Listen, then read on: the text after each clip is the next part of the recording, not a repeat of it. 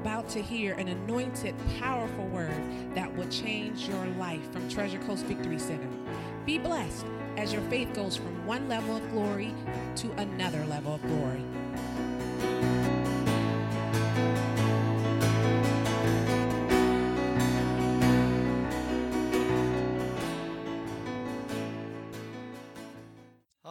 Already. Take your Bibles tonight. Go to 1 Timothy chapter 1. 1 Timothy chapter 1. Father, I thank you for tonight. I thank you for your spirit. I thank you as you continue to bring revelation into us about walking in signs, wonders, and miracles and the power that you placed on the inside of us. Father, I thank you that we're moving into a place of revelation where we have divine utterance in our mouth and in our minds. We thank you as we release that utterance. We thank you that the power of the Spirit of God you placed on the inside of us will perform exactly what we speak in the name of Jesus. And I thank you for all you're going to do tonight and the revelation you're bringing forth. We thank you for it in Jesus' name. And everybody said, Amen. Amen. All right, 1 Timothy chapter 1 tonight.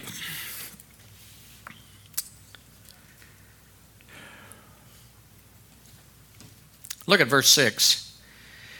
It says, Wherefore I have put thee in remembrance that thou stir up the gift of God which is in thee by the putting on of my hands.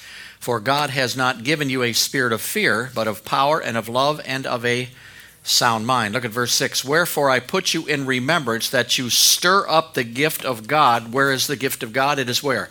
In you. In other words, Timothy's telling people to stir up or fan the inner flame that's on the inside of them, the gift that's on the inside. It's, it's second. It's not, Oh, Second Timothy. I'm sorry. praise the Lord. I'm sorry. I thought, my goodness. I'm sorry.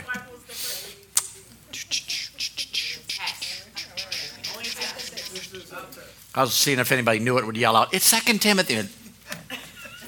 Ah, let's go again. Second Timothy chapter 1, same verse 6 and 7. Wherefore I put thee in remembrance that thou stir up the gift of God which is in thee by the putting on of my hands, for God has not given us the spirit of fear, but of power and of love and of a sound mind. Paul is telling us to fan the inner flame of the gift of God that's on the inside of you. Notice, first of all, you have a gift. Say, I have a gift. How many know that gift that God has given you is called the Holy Ghost? Now, in order to stir it up or to fan the flame, you have to give some attention to the gift that's on the inside of you. You need to be aware of that gift in your daily life.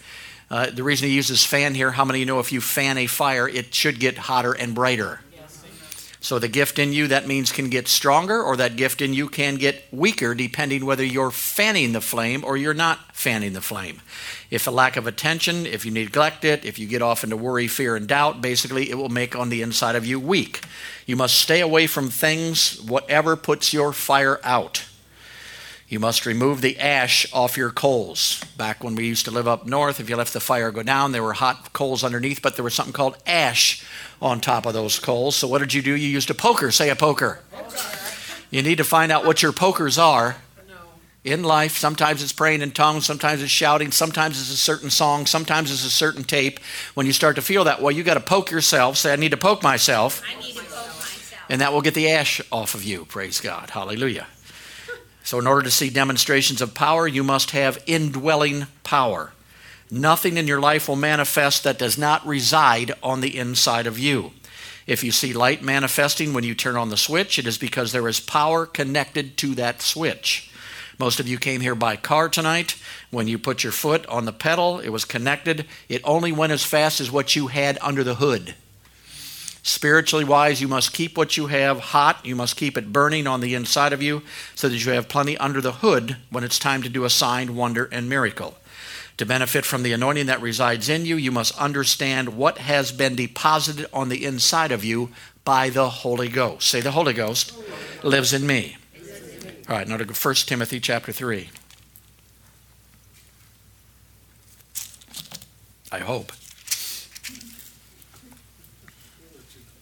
yeah, you straighten me out. Oh, jeez. First mistake in 30 years. Dear goodness sakes. All right, 1 Timothy chapter 3, look at verse 14. Paul says, These things I write unto you, hoping to come unto you shortly. But if I tarry long, that thou mayest know how thou oughtest to behave thyself in the house of God, which is the church of the living God, the pillar and the ground of truth. And without controversy, great is the mystery of godliness. God was manifested in the flesh, justified in the spirit, seen of angels, preached unto the Gentiles, believed on in the world, and received up into glory. Here, Paul says he wants to help us to learn how to behave ourselves in the church, which is the house of God, the pillar and the ground of truth. The church basically is a place where living members join together. It is a fellowship of believers, basically people with things in common. TCVC is the house of God. And I'm not talking about the building, I'm talking about the people who attend the building. They are the house of God, they are the church. We are the church of the living God, and Paul says, since you are, you need to behave and act like it. Paul says the key to the church is without controversy. Great is the mystery of godliness or godlikeness. God was manifested in the flesh. Now, if you read the Gospel of John in chapter 1, one of the scriptures says, The Word became flesh and dwelt among us. What was it talking about? It was talking about Jesus Christ coming in a physical body and living here on the earth. So the mystery of godliness is beyond controversy, he says. It's beyond debate. It's beyond any argument that there is. It is Almighty God with all his power. He laid aside his creative force laid aside his deity, and he became a human being. Jesus was God in the flesh. Say, Jesus, Jesus. Was, God was God in the flesh. Now, notice we, we throw around the name Jesus Christ. That's Jesus Christ. Christ is not Jesus' last name. Christ means that Jesus was anointed that he came with the power of God and the anointing of God. So it was Jesus, the anointed one, Jesus, the powerful one, Jesus, the one who had the Spirit on the inside. He was born among us and he grew up to be our Savior and our Redeemer. Here it says, the mystery says he was justified by the Spirit. The Spirit of the Lord came upon him and empowered him at the age of 30 years old. If you remember before that, Jesus did no miracles until he turned 30, because at that time he was empowered by the Spirit of God which came upon him. When he began to minister in the power, humanity witnessed God manifested in the flesh. Now, another word for that that we use sometimes is incarnation. Incarnation. Some people believe that you come back as an animal. Well, whatever that stuff is, it really doesn't make much sense. This just tells you that God was incarnated. He came in a flesh body. He was God, He was man, and He came in a flesh body to be an example of what man would be as soon as He redeemed them and set them free. When he began to minister in power, humanity witnessed God actually being manifested in the flesh. This is the mystery of godliness that Almighty God would come in a physical body, would minister with power, would bring heaven's will back to the earth, he would restore righteousness back to man, and once again make man the house of God or the church. Once again, the mystery of godliness is that Almighty God would come in a physical body, he would minister with power, he would bring heaven's will back to the earth. He would restore righteousness back to man and make man the house of God once again. Basically, he came to restore you to your original place. If you go back and look in Genesis, you'll see that man was created with authority, man was created with power. When man fell, he lost his power, he lost a kingdom, he lost his dominion. Someone had to redeem man, and God was disqualified unless he came in a physical body. That's why Jesus came in a physical body. He had no authority to come unless he was in that physical body. So it opened the door for him to defeat the devil once and for all, to make man righteousness so that you could become the house of God. This is basically the main point of the church, the main point of the kingdom, the main point of your life is that God came to live on the inside of you. And what did he bring? He brought all his wisdom. He brought all his power. He brought all his understanding. He brought all his ability. He brought his authority. Everything that you'll ever need is already on the inside of you because you are the house of God. What's the mystery of godliness? That godliness is already on the inside of me. How many know there's love in you? There's peace in you. Oh, there's joy in you. There's patience in you. All these things that God has in His nature, He brought on the inside of you. But now you must learn to walk in that mystery of godliness. I mean, you know, to a lot of people, even in the church, they still don't believe God lives on the inside of them. It's beyond their understanding that Almighty God would come and live on the inside of a human being, and it just racks their mind. Of course, the natural realm is definitely not going to believe that. You walk up to saying somebody, God's living on the inside of me. How many know they'll take you away?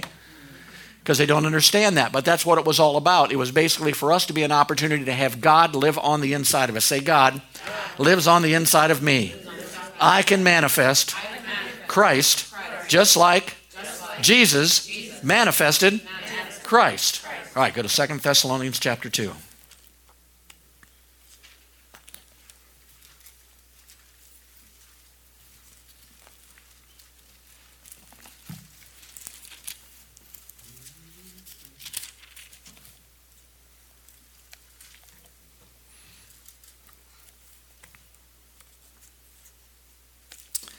All right, Second Thessalonians chapter 2, let's start in verse 7. It says, For the mystery of iniquity does already work. Only he who now lets will let until he be taken out of the way. And then shall that wicked be revealed, whom the Lord shall consume with the spirit of his mouth, and shall destroy with brightness of his coming. Even him whose coming is after the working of Satan, with all power and signs and lying wonders, and with all deceivableness of unrighteousness in them that perish, because they receive not the love of the truth, that they might be saved. Now, we just read about the mystery of godliness. This is the opposite of that in the earth today. There is a mystery of iniquity and lawlessness. Now, if the mystery of godliness is God living, operating, performing on the inside of a human being, then the mystery of iniquity and the mystery of lawlessness is simply iniquity and sin living on the inside of human beings. How did iniquity and, and sin get on the inside of man? Well, when Adam fell, his nature was changed. At that time, he was basically reborn into the image and likeness of Satan. And on the inside of him now was Satan. He was a liar. He was a cheater. He was guilty. He was condemned. So, two things are operating in the earth realm right now one is the mystery of godliness, and there's also a mystery of iniquity or sin, basically. Basically, good and evil. Every person that you see is living in or operating one or the other. Now, if you're not born again, you cannot operate in the mystery of godliness because you have no godliness in you yet. When you were born again, your spirit was not changed yet, or nothing happened until you get born again. So they basically act like they do because of the spirit of iniquity that resides on the inside of them. And to many people, this is a mystery. If it was a mystery to you tonight, it's no longer a mystery because now you know what's going on in the earth realm. You look at different people, you look at the riots going on, you look at all this stuff taking place, you say, How in the heck can people do this? Because the mystery of iniquity and, and defeat and all those things is basically the Satan's nature on the inside of human beings walking the earth right now. But there's also people who've been born again. What do they have? Godliness on the inside of them and can operate in that godliness. So once again, you see the battle of the two kingdoms the kingdom of God and the kingdom of Satan, basically. And we saw Jesus, he was God manifested in the flesh. He was our main example for that. How many know we have plenty of examples for the mystery of iniquity? You ain't got to look far to find that, praise God. It is all over the place. Why is that? Because people are living in a physical body, basically, but they've not been born again into righteousness, so the Spirit of God can come in and make them the house of God again. So you are the house of God. The Bible says that you have become the habitation of God through the Spirit. Hallelujah. Not a visitation, but the habitation, which means God is always on the inside of you 24 hours a day, seven days a week. You are now the house of God. So, the mystery of godliness, Almighty God came in a body. He ministered with power. He brought heaven back into earth. He operated in the power of God and basically redeemed man so that all men could now have God living on the inside of them. Jesus Christ was basically Jesus, the anointed man of God here on the earth realm. So Second Thessalonians here says the mystery of iniquity. The mystery of iniquity has already been working, and according to this, it started working way back when Paul was even preaching. How many know that's a long time? The full manifestation will come in the Antichrist or the anti type of Christ, who sooner or later will make an appearance. The Antichrist basically is the only begotten son of Satan. Jesus Christ is God manifested in the flesh. The Antichrist is Satan who will manifest in the flesh. The Antichrist will be Satan manifesting, revealing himself in a flesh body. And how many know that's coming in the last days? So the mystery of iniquity has been at work for over 2,000 years. The full manifestation of the child of doom will come later on, but not yet. And that's when Satan will be manifested in the flesh. Notice he's going to do signs and wonders, but they're going to be lying signs of wonders. In other words, they're not going to be good. They're not going to be delivering people. They're going to be binding people even more and using his power. How many of you know that there's power in God on the inside of you? How many know there's power in the nature of the devil that's on the inside of people? Remember the madman of Gadara? I mean, he was bound with chains. He lived in the in amongst the tombstones. They'd put chains on him. He'd break them off. Why? Because there was supernatural power that he had on the inside of him because he was operating in the mystery of iniquity. The mystery of sin, the mystery of power was there. Now look at verse 7. For the mystery of iniquity does already work. How many know it's already working? Only he who now lets will let until he be taken out of the way. Now notice, the reason why the Antichrist is not in the flesh right now, or Satan manifested in the flesh, is because someone is holding him back at this time. That someone, I believe, is spirit filled believers who are full of God. As long as Christ is living within you, the power of darkness will be restrained from full manifestation in the hour. The church is holding him back, but when the church is taken out of the way, when will that be? Rapture, when we're taken out of the way, then the full manifestation of the Antichrist with all his power and signs and wonders will be in the earth realm. So now we see the mystery of iniquity at work today. We see it witchcraft. We see psychics. We see politics. We see riots, we see division, we see the separation. There's pro life, there's pro abortion. There's pro traditional marriage, there's pro homosexual marriage. There's pro God, and there's people who want to eliminate God. What is that? You can see plainly the mystery of godliness and the mystery of iniquity going on in the earth right now. Many in the church do not know which side to take. I'll tell you, if you get born again and basically you do not get in the Word of God, you will be a born again one operating in the mystery of iniquity. Two, you renew your mind to the things of God until you start understanding who's in you, what God did for you, and what you can walk in so that you put faith in it. You'll still live like a sinner boy, just like you did before you got saved. That's why we must fan the flame on the inside of us. We must renew our mind constantly to the Word of God. Two spiritual powers at work in the earth only. They're opposites the mystery of iniquity and the mystery of godliness. All right, go to Acts 26.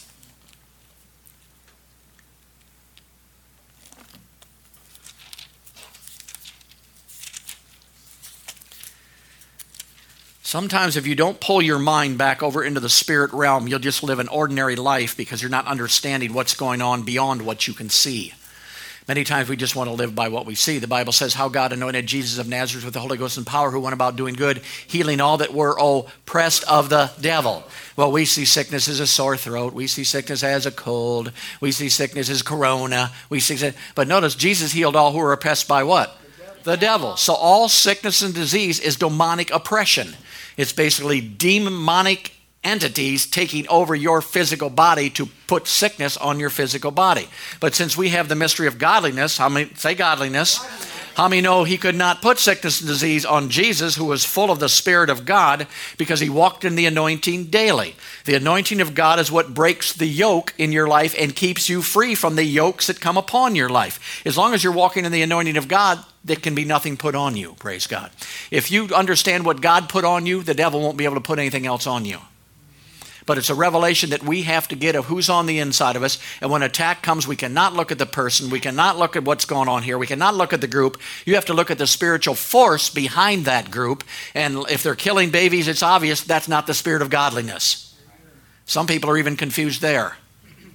But that's the way it is, praise God. He's not into murdering babies. So, what is that? That's the mystery of iniquity. Are some people in the church still operating in that, even though they're born again? Yes, they are. Why? Because their mind has not been renewed. All right, Acts chapter 26, look at verse 15.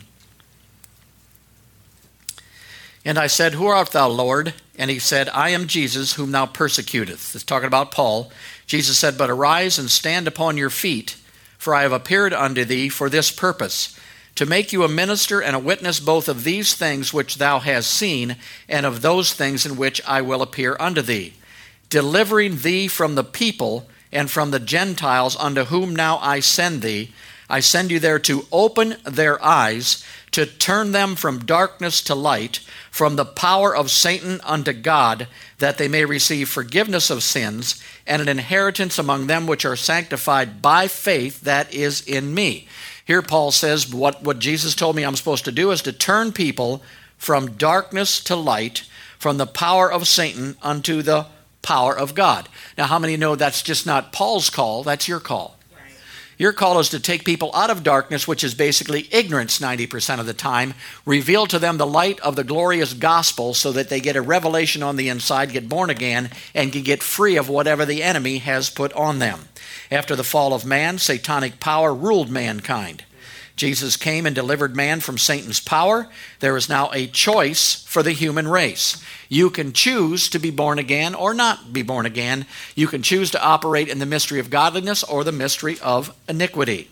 If you be led by God or familiar spirits, you can be led by demon spirits. You can choose godliness or iniquity. You can choose heaven or hell. You can choose the power of God or the power of the devil. Both realms are available in the earth to every man. Say to every man. I mean, you know, the new nature is already available. Jesus already provided it. It is there. He just said you have to be born again. God's nature in the flesh or Satan's nature in the flesh is only what lives here on this earth realm. Today's satanic power, if you haven't noticed, has intensified. The world is pressing into the supernatural realm of evil with a hunger for power. Since the church provides no power, demons are happy to provide that power for the people, praise God. And this is where the church has failed because we've gotten away from the power of God. We've gotten away from who, what we can do and, and how we can do it. And because of that, I believe every human being that was born, since we had authority and power on the inside, there's a hunger in our hearts for power. There's a hunger in our hearts to be able to rule. There's a hunger in our hearts to be able to set people free and stay free in our own. There's nothing worse for us than bondage because we feel like we should be free, and we should be. So basically, at that time, then you've got to understand that the power is out there and everybody's gravitating towards some supernatural power. And if the church is not going to manifest godliness and show people where to come, they're going to go somewhere else to get the power. And that's where they're going. You even see groups, you know, like we're seeing right now, destroy cities and destroy towns. Why is that? Everybody's looking for some kind of rulership and some kind of power. And if they hook in with a gang or they hook in with a bunch of people who are destroying stuff, they're still fulfilling their authority. They're still fulfilling their gang relation. They feel like they're part of a group. That's what everybody's looking for. But God intended us to bring them into the church, into godliness, into the kingdom of God. And that's where the true fulfillment is in your life, just simply belonging to the kingdom of God. All right, look at 1 Timothy chapter 4.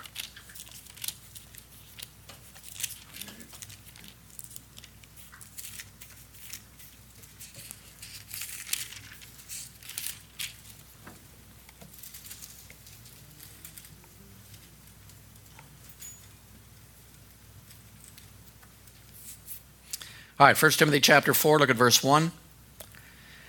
It says, Now the Spirit speaks expressly that in latter times some shall depart from the faith, giving heed to seducing spirits and doctrines of devils. Now, this is the Spirit of God prophesying. How many know he's probably right on?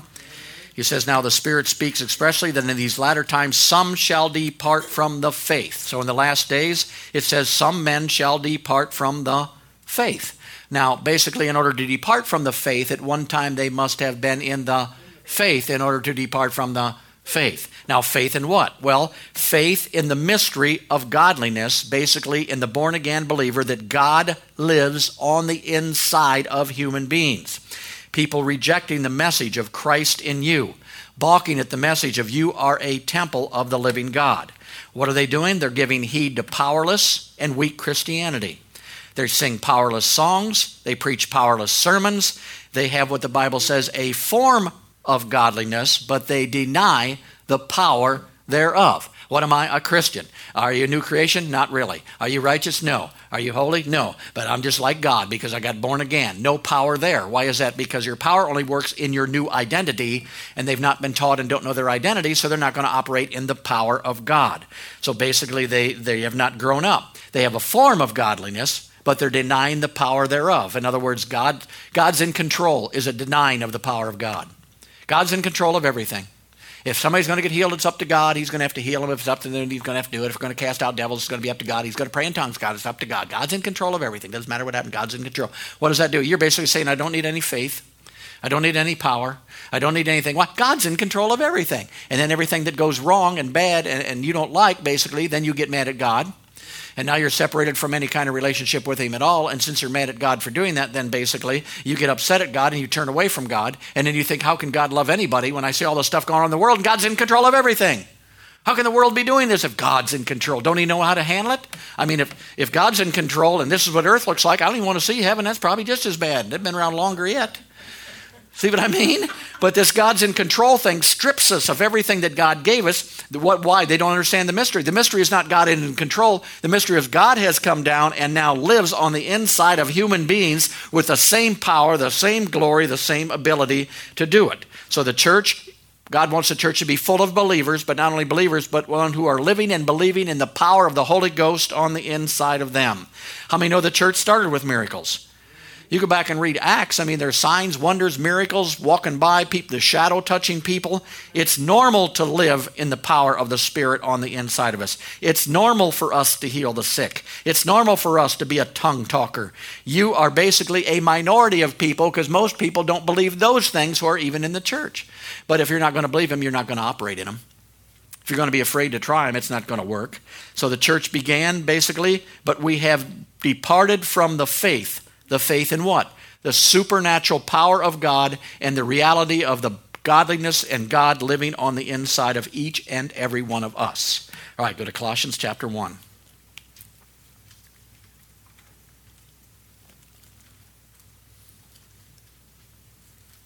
I mean, even take the power out of it. Just think if you got a real revelation and really believe that God lived on the inside of you and was there every day, all day, there are some things you might do normally that you wouldn't do if you knew. Come on, you wouldn't have pastors going out with their secretaries and running away from their wives if they believed that God, the big God, was living on the inside of them. You wouldn't do that. But everybody's got God over here in control and over here in control and doing this, and they're just a normal human being trying to do their best. But I'll tell you what, God's closer to you than you think He is. He lives on the inside of you all the time. And if you're in tune with Him, you're not even going to be tempted to do those things. Are you, you see what I mean? But if you're still being influenced by the, the mystery of iniquity and the mystery of temptation and the mystery of everything looks so good out here, that's when people get pulled out of it. But no, we're in the mystery of godliness. When you start to believe in the godliness that's on the inside of you and the Spirit of God that's on the inside of you, that stuff doesn't even appeal to you anymore. Worry doesn't appeal to you anymore. Fear doesn't appeal to you anymore. People yelling, screaming at you doesn't make any difference anymore. Doesn't bother you anymore. You're not led by man anymore. You're led by God who's on the inside of you. Praise God. Hallelujah. All right, Colossians chapter 1.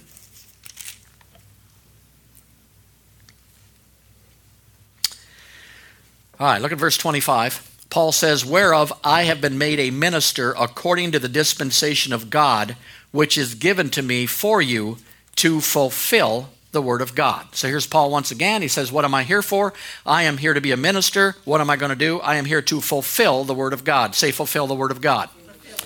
So Paul said he was a minister given a time period to fulfill the Word of God. When was that time period? The time he was alive a number of years that he was alive. He was given that time period. I mean, if you're going to live to be 90, you're in your time period right now.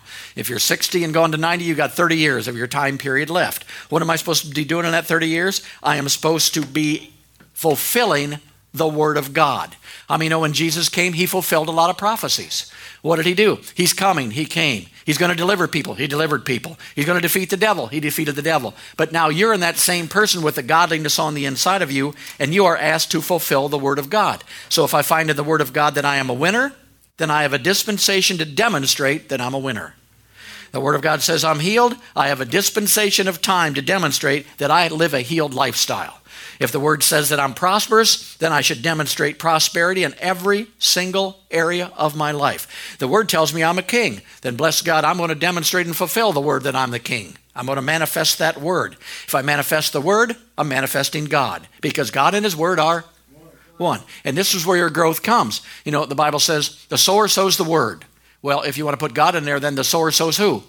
God, not just the word. And you can grow to become 30 fold God Come on now, 60 fold God. Or the Bible says you can go to a hundredfold God, depending on how far you want to go in your growth. Or you can go to 0% God. You can just live like the rest of the world and be born again, die after your 50 years of misery, and go if you want to. But there's a growing thing that you can do if you fan the flame on the inside of you and get in the Word of God that you will start to grow 30, 60, and a hundredfold. The Bible says you're a devil's master. So, what am I going to do? I'm going to prove that in my lifestyle that I'm a devil's master. I'm not going to be afraid of the devil. I'm not going to run from the devil. I'm not going to be scared of the devil. I'm going to show the devil's who's boss, basically, because that's what the Word of God says, and I'm going to manifest that in my life. Now, notice, this puts pressure on you, don't it? See? This puts responsibility and pressure. Nobody wants responsibility. That's why God's in control of everything. See, people don't want to grow up. They don't want to fan the flame. They don't want to speak the word. They don't want to walk in those things. Those things put pressure on you to do it. But little by little, you will start to manifest godliness. You'll prove that God and you are a winner. You'll prove that God is healed and you're healed, that He is prosperous and I'm prosperous. You're going to prove that God is love because you're going to walk just like Jesus and you're going to be loving everybody, even people that's very hard to love. You will only fulfill the word that you believe. You will only believe the word that you receive and you will only receive the word that you heard and revelation came. You will only fulfill the word you believe, you will only believe the word you receive, and you will only receive the word that you heard and revelation came. So each and every one of us have a dispensation given to us to fulfill the word of God, to fulfill, to execute, to verify, to prove that the word of God is truth. And what does that do? It brings heaven into the earth realm.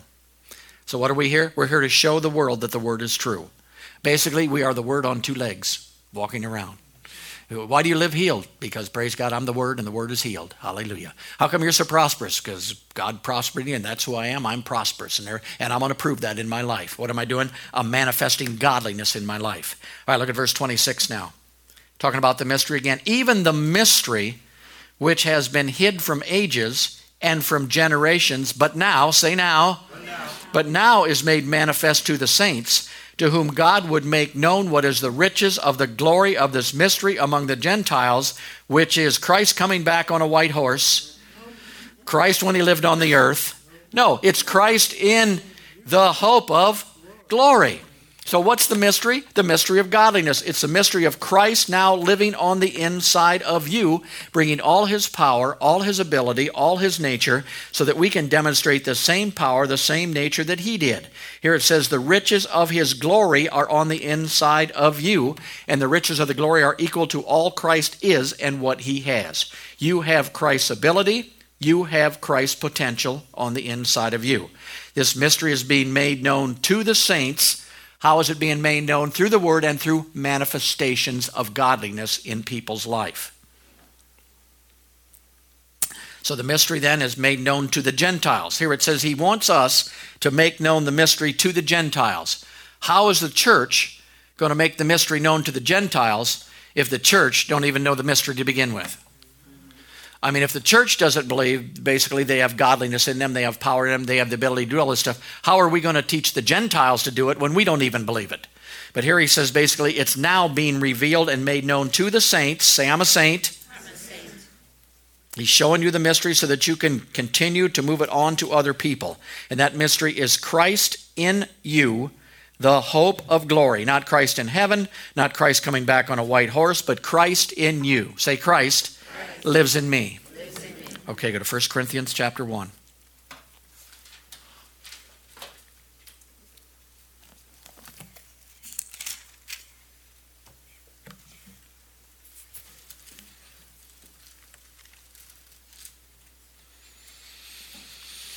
All right, 1 Corinthians chapter 1, look at verse 24. It says, But unto them which are called, both Jews and Greeks, Christ is the power of God, and Christ is the what? Wisdom of God. All right, Christ is the power of God, the dunamis of God, God's ability and power. Christ is the wisdom of God. How many of you think God's pretty smart? Notice living in you then is the power of God and the wisdom of God because Christ lives where? On the inside of you. Your potential is a God potential on the inside of you. Now, how much of that potential you're walking in depends on your faith in the potential that's on the inside of you. It's not you acting better, getting better, it's simply believing what God has already deposited on the inside of you. The only way you make a deposit out of your ATM of the Holy Ghost is with faith. Faith is the currency of the kingdom of God. Money is the kingdom of natural realm. Faith is the currency of the kingdom of God. Everything you receive from the kingdom comes through faith. If you don't have faith, then you don't have currency. And You're not going to be able to receive anything. So, faith in the Word is very important. You have a potential to manifest and demonstrate God in the flesh to fulfill the mystery of God in your life. All right, go to John chapter 16.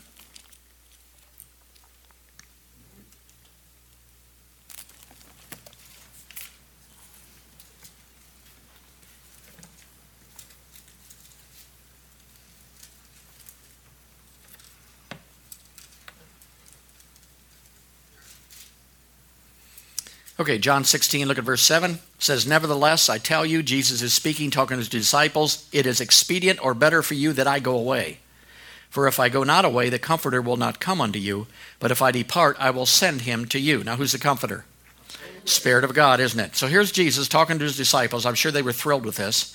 He said, Nevertheless, I tell you the truth, it's better for you that if I go away, because if I don't go away, the Spirit of God won't come. But if I go away, I will give you the Spirit of God. In other words, it's better if I leave you because now I am God with you. But soon, God will not just be with you, He will be in you. If you're living in Port St. Lucie and Jesus was there back in these days, how many know God was with you? But if you went to Stuart that day and Jesus stayed in Port St. Lucie, you were all by yourself. Now God lives on the inside of us. If you go to Stuart, he goes to Stuart. You go to Fort Pierce, he goes to Fort Pierce because he now lives and dwells on the inside of you. So Jesus is saying to the disciples, the same godliness in me is going to be put in you through the Spirit of God on the inside of you. It will fill you with the same identity and the same potential and the same power. Jesus said, If you've seen me, you've seen the Father. He said, I am the express image of him. He said, The works, words that I speak are the Father's words. He said, The works that I do, the Father in me does. What was he doing? He was relating to the ability on the inside of him, who was a father at that time, who was living on the inside of you. Now, in Second Corinthians, it talks about it was God in Christ reconciling the world unto himself. How many know that's how Jesus operated? But notice the word was, was say was.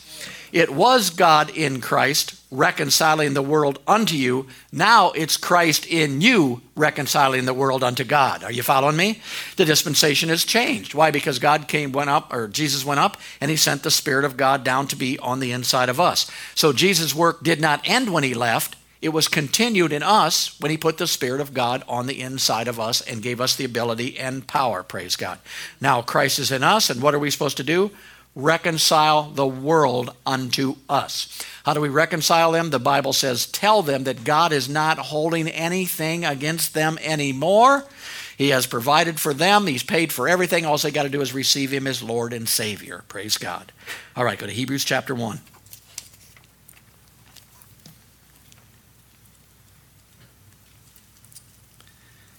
These teachings are being put online. It would not hurt you to listen to them over and over and over and over.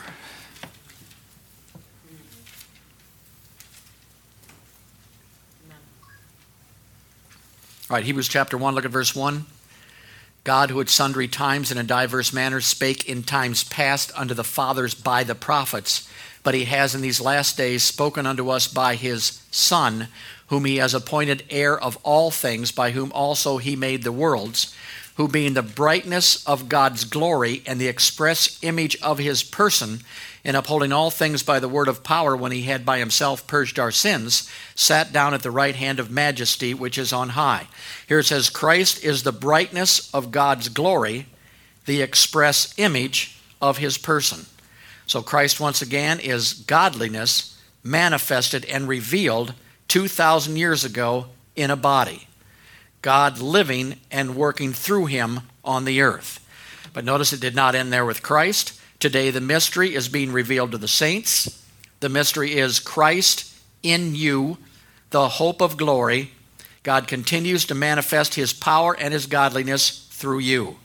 One day soon, the anointed one and the anointing of the divine nature, the spirit of faith, will live in the lives of people once again, in their spirits and their bodies, and we are going to see the full manifestation of the power of God once again.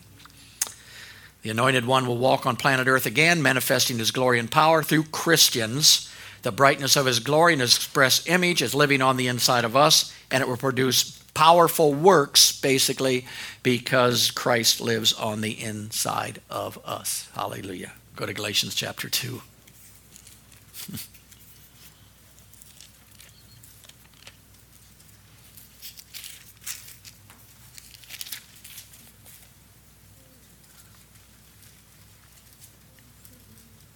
Feel like I'm chopping wood.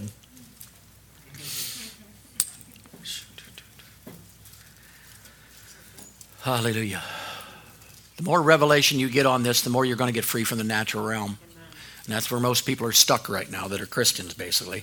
I mean, my gosh, if you play the lottery and hit it, you, would be talking about it for 14 straight days, telling everybody, oh, I hit the lottery, $3,000 on Friday night. You got God living on the inside of you. Amen. Thank you, Jesus. You can do works of power. Praise God. Thank you, Jesus. You're getting a new car. Woo-hoo! A new car. Praise God.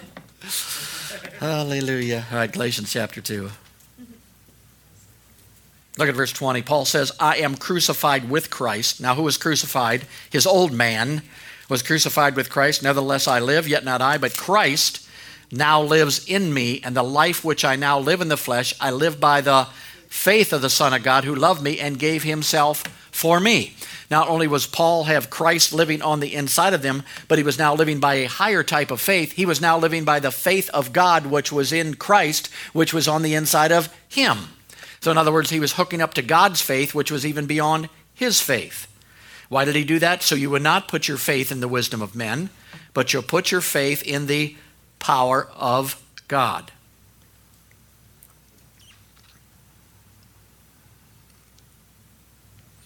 Basically, the more you hang around demos of power and hang around Christians who believe in that kind of stuff, basically, the more fear will be removed off your mind in order to believe and step into this stuff. The more you see, the more your mind will open up to power. Most do not know, most do not believe, most do not expect power outbreaks in their life. The more you allow God to do what He wants to do in your life, the more release will be in your life. When you can begin to experience God and His power, you will no longer be afraid of Him or his demonstrations in your life. That's why it's important to see it. When we started out, basically, and I got born again, and Becky got born again, and we started going to different places and different churches, and they were fine. They were good people, had good potlucks, everybody loved each other. And then all at once, we turned on TV, and there was people operating in something we did not see in the local church. People were operating in a supernatural power that we did not even existed at that time. I had no idea. And at first, you don't know how to take these people. And there's people, I mean, you go on their websites, some people operate in the power of God and go down and see the comments. You'll see some people say, a powerful man of God.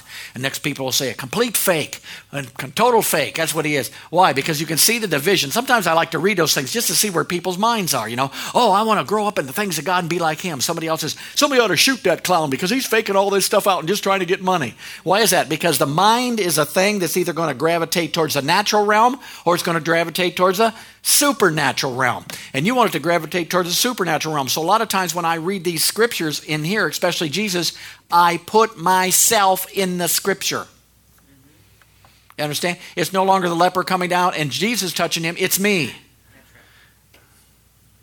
He says, Do you want to heal me? Yeah, I do want to heal you. Come over here. And I put my hand on him. In my imagination, what am I doing? Removing some of that fear that's on the inside of me, afraid of sickness and disease, afraid to pray, afraid to do this stuff. That's why the imagination you have is so powerful in your life. Your imagination will take you beyond the natural realm. Come on, we're all imagining things that we know are way out there someplace anyway, but we're still imagining because you can do that in your mind. You can take it there. Well, that's real. That will do it. Before I ever started preaching, I imagined myself preaching. So when I got up there the first time and there was only 30 people there, I was ministering to 2,000 people before I was ministering.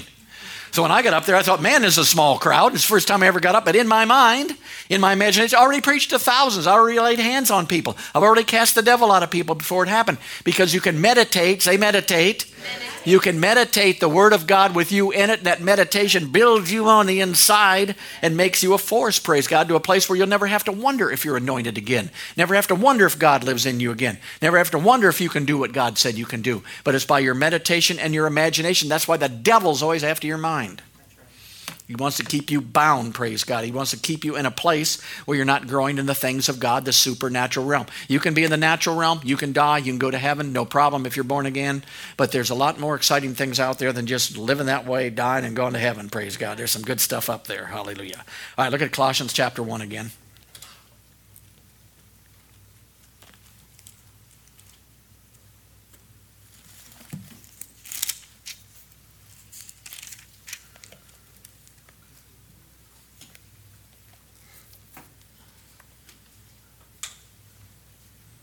Now here Paul, he was a he was a, a flame fanner. Chapter 1 verse 27. Paul says, To whom God would make known what is the riches of the glory of this mystery among the Gentiles, which is Christ in you, the hope of glory, whom we preach, warning every man and teaching every man in all wisdom, that we may present every man perfect in Christ. Quite a ministry, huh? Verse 29 Wherefore I also labor, striving according to his working, which works in me mightily. So I said, Paul, how do you do this? Well, I labor. How do you labor? I strive. What? According to the power that's on the inside of me. I am constantly laboring to the point of exhaustion. I work. I push, I fan the flame. I'm trying to keep my flame hot so that I can operate and I can make the mystery known to as many people as I want because the mystery is an important thing in their life and that's what my call of God is. So he just didn't casually do it, he was pressing towards that. That was his goal, that's what he wanted to do. And he did that not in his own power, but through the power of the Spirit of God that already rested on the inside of him. Notice, you can pump your own well, you can fan your own flame Simply just obey what the Word of God says. The Bible said God inhabits the praises of His people. Well, I can't feel the presence of God. I don't know where He went. Well, why don't you praise Him? Well, I don't feel like praising Him. I don't even know where He is, for gosh sakes. Yet the Bible says if you praise, praise God, He will inhabit the praises of His people. So what am I going to do? I'm simply going to believe that and act on the Word of God. Some people don't even come for praise and worship. Other people come and don't praise and worship. To me, I want to praise God, feel the presence of God, so I'm going to worship God. I'm going to press in with my heart.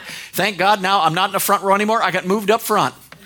Forces me. Do you see what I mean? It forces me to worship God. It forces me to praise God. It almost forces me into the thing. But when you do that, it gets rid of all that other stuff. But it's something, once again, that you have to do. You're guaranteed of His presence if you just praise Him according to the Word of God. Hallelujah. Glory to God. How many know sometimes it's a fight to do spiritual things? Sometimes on Wednesday nights you think, well, it's already dark outside. It's 5:30 and I'm really tired tonight and I was up all last night watching the election and everything else. I'm just about ahead at this point. So I just don't think I should go to and Sunday morning comes, the alarm goes, oh my gosh, I, I, even gained an hour of sleep and I still feel like junk and I don't feel like going. Notice, these are things you have to settle with your will and settle them once and for all. I settled it years ago. When churches open on Sunday morning, I went. When it was open on Wednesday night, I went. When they had some special person in, I went. Why was I didn't have to decide whether to go or not. I already made that decision five years in advance, and that's what I was going to do with my life. Praise God, because I want everything that God has for me, and I want to grow in the things of God. Praise God. So sometimes you might have to fight to praise, you might have to fight to sing, you might have to fight to pray in tongues. All these things are you laboring and growing up in the things of God, energizing you not only spirit but soul and body. The Bible says the same spirit that's on the inside of you, the same one that raised Christ from the dead, will quicken your mortal body with his resurrection life on the inside of you. Well, if he's on the inside of me and he'll quicken my mortal body, then I'm going to attend to him and let him quicken my mortal body. There was a story, if you ever heard about uh, or ever read about uh, Kenneth Hagin. Kenneth Hagin had a heart condition, praise God. He got immaculately healed from it, but he was still scrawny and everything else, and he wanted to get a job, and he got a job pulling up peach trees. Whatever that is, I don't know but he got a job doing that. So he came the first day, and they had two great big guys doing it. And he showed up and said, "I want a job. I want to pull up peach trees." They said, "Well, it's a little bit hard for you to do, I think." And he, well, give me a shot. So he'd go out there, and the first day he's pulling, and after about three hours, the two big guys are sitting on their hind end, and he's just going right down, pulling them peach trees up one right after another. The second day he came came there, they pulled for a little while. They were tired. This little scrawny guy's pulling up peach trees, just going on. And finally, the boss says, "What the heck?" What, are you on something? What's the deal with you? And he says, No, I found out that the joy of the Lord is my strength. And as long as I'm in the joy of the Lord, I've got supernatural strength to pull those stupid trees up all day long if I want to, because it's got in my physical body now what's on the inside of me and generated me to be fired up and have power to do it. So notice, how many know that's just not available to him? Come on, that's available to each and every one of us on the inside of us. I'm so tired. I'm so weak. I just don't know if I want to make it through the day. Well, you're probably not. See, so what do we want to do? We want to simply act on the Word of God. We want to fan the flame that's on the inside of us. We want to do that, praise God, because it's available to us. The Holy Ghost will revive you on the inside, praise God, when you need reviving. And I find out I need reviving probably about every other day, praise God, hallelujah. All right, go to Ephesians chapter 3.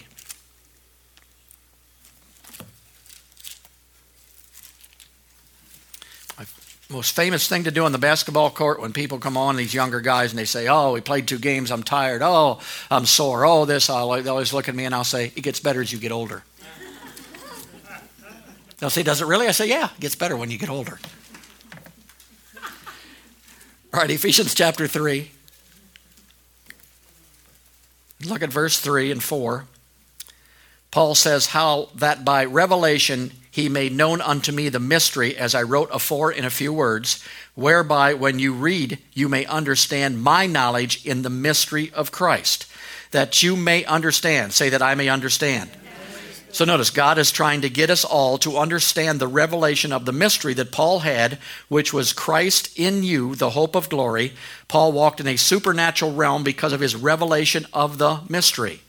The greater your revelation gets, the greater the working of his power on the inside of you. And how many of you know if it's God on the inside of you, then the potential is endless? Look at verse 9. Paul says, And I want to make all men see, does that include you? Make all men see what is the fellowship of this mystery, which from the beginning of the world has been hid in God, who created all things by Jesus Christ. Notice he wanted to get all men, that includes us, he wanted to get us to know the fellowship of the mystery. So Paul was called and anointed to get all men to see their fellowship or their relationship with this mystery. And this mystery is basically God living on the inside of human beings. If Paul was anointed, and called to write so all men could see what he saw, then the same power is available to us if we simply look at the word and see what he saw.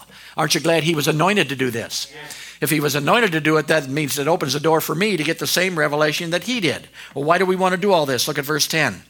To the intent that now, under the principalities and powers in heavenly places, might be known by the church the manifold wisdom of God. What will this power do? God wants the church to show the devil the manifold wisdom of God or wants to show them the mystery so that the devil will see the mystery operating in the children of God. Remember, uh, Paul was like that when, when they were fighting the Spirit that one time. The Spirit looked at them and said, Jesus, I know, and Paul, I know, but you guys, I don't know at all what happened? Paul had moved into the place of the mystery, and when they looked at him, they saw Jesus. When they looked at Paul, they saw Jesus. When they looked at the other ones who were trying to do it, say trying to do it, it didn't work out very good, praise God. The devil, if you remember, thought he had Jesus when he killed him, thought he'd stop the power, thought he'd stop the mystery, but instead he multiplied Jesus. Now, not one Holy Ghost Jesus, but there are millions of believers who are full of the mystery of God. The devil messed up, the Bible says, for if he had known it, he would have never crucified the Lord of glory. See, he did not know Jesus came as a seed. He did not know that he was a seed of spiritual things. So basically, he thought he could kill him and put him in the ground. The last thing you want to do with a seed is put it in the ground. He did, and when he did, what happened? Jesus was raised from the dead and he produced 30 60, a hundredfold, and many, many millions of people now full of the power of God. And how many know the devil can't? He already said, My bad, and he can't do nothing about it. There's nothing he can do. So, what does he do? He fights the move of the Spirit of God in churches and in your life because the revelation comes by the Holy Ghost and by seeing demonstrations of that power. At one time, you were ignorant and afraid of the power, but sooner or later, you will start to enjoy and operate in the power of God. There's no question that in many ways, this church is this size and it's my fault. Because if I choose not to operate in the power of God and just be a good old lazy church, we probably have more people not running out the back door when the power of God moves in the place. We ran off many a people with the supernatural power of God, but that's all right. I take power of God over people. So we are to labor, to work, to receive, and see the mystery. Why? So we can show the devil the manifested wisdom of God. That God has come to live in people again. God now has access once again into the earth realm through people. For us to live is Christ, and we're demonstrating that Jesus Christ is alive. All right, Ephesians chapter 3.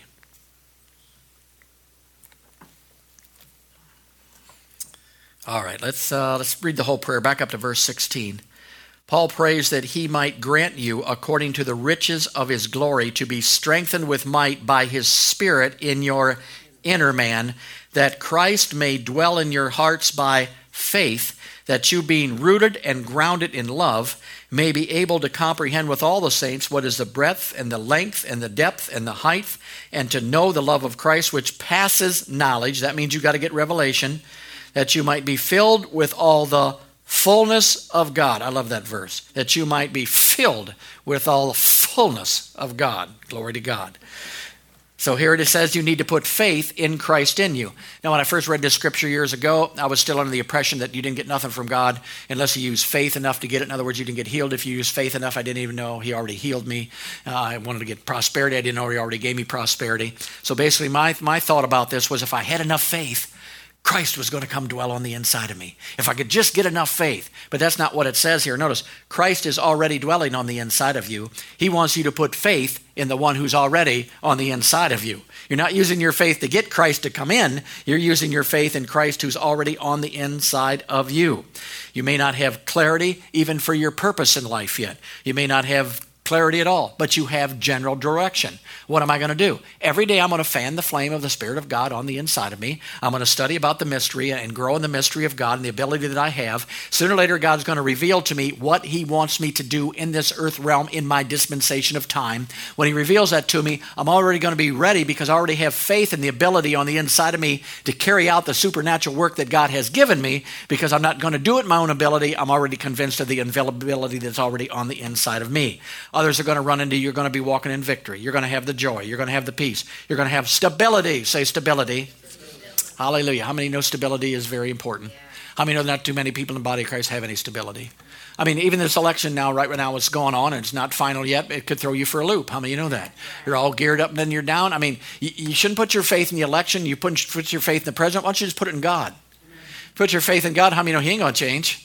He's the same yesterday, today, and forever, praise God. So I'm going to keep my faith right there in God, praise God. That's where my faith is going to stay. I know He's not going to backslide. I know He's not going to quit. I know He's not going to fall off the throne. So basically, my faith stays strong and I have stability.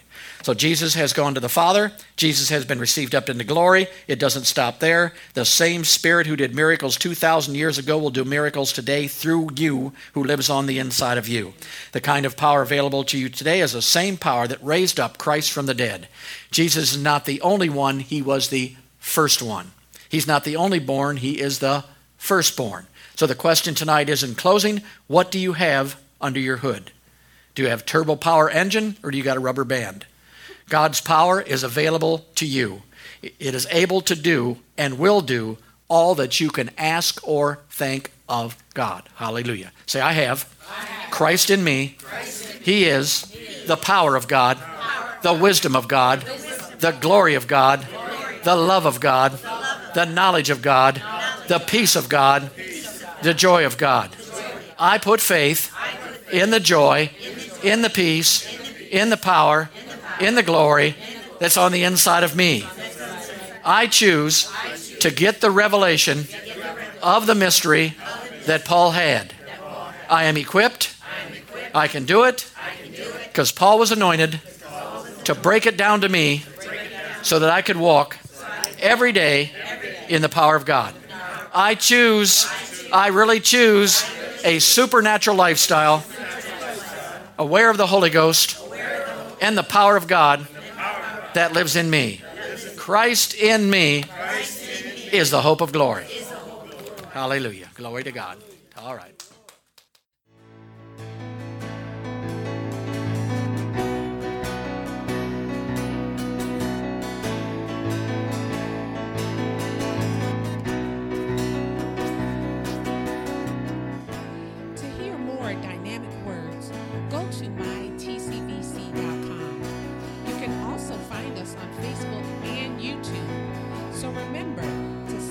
first the kingdom of God and his righteousness, and all these things shall be added unto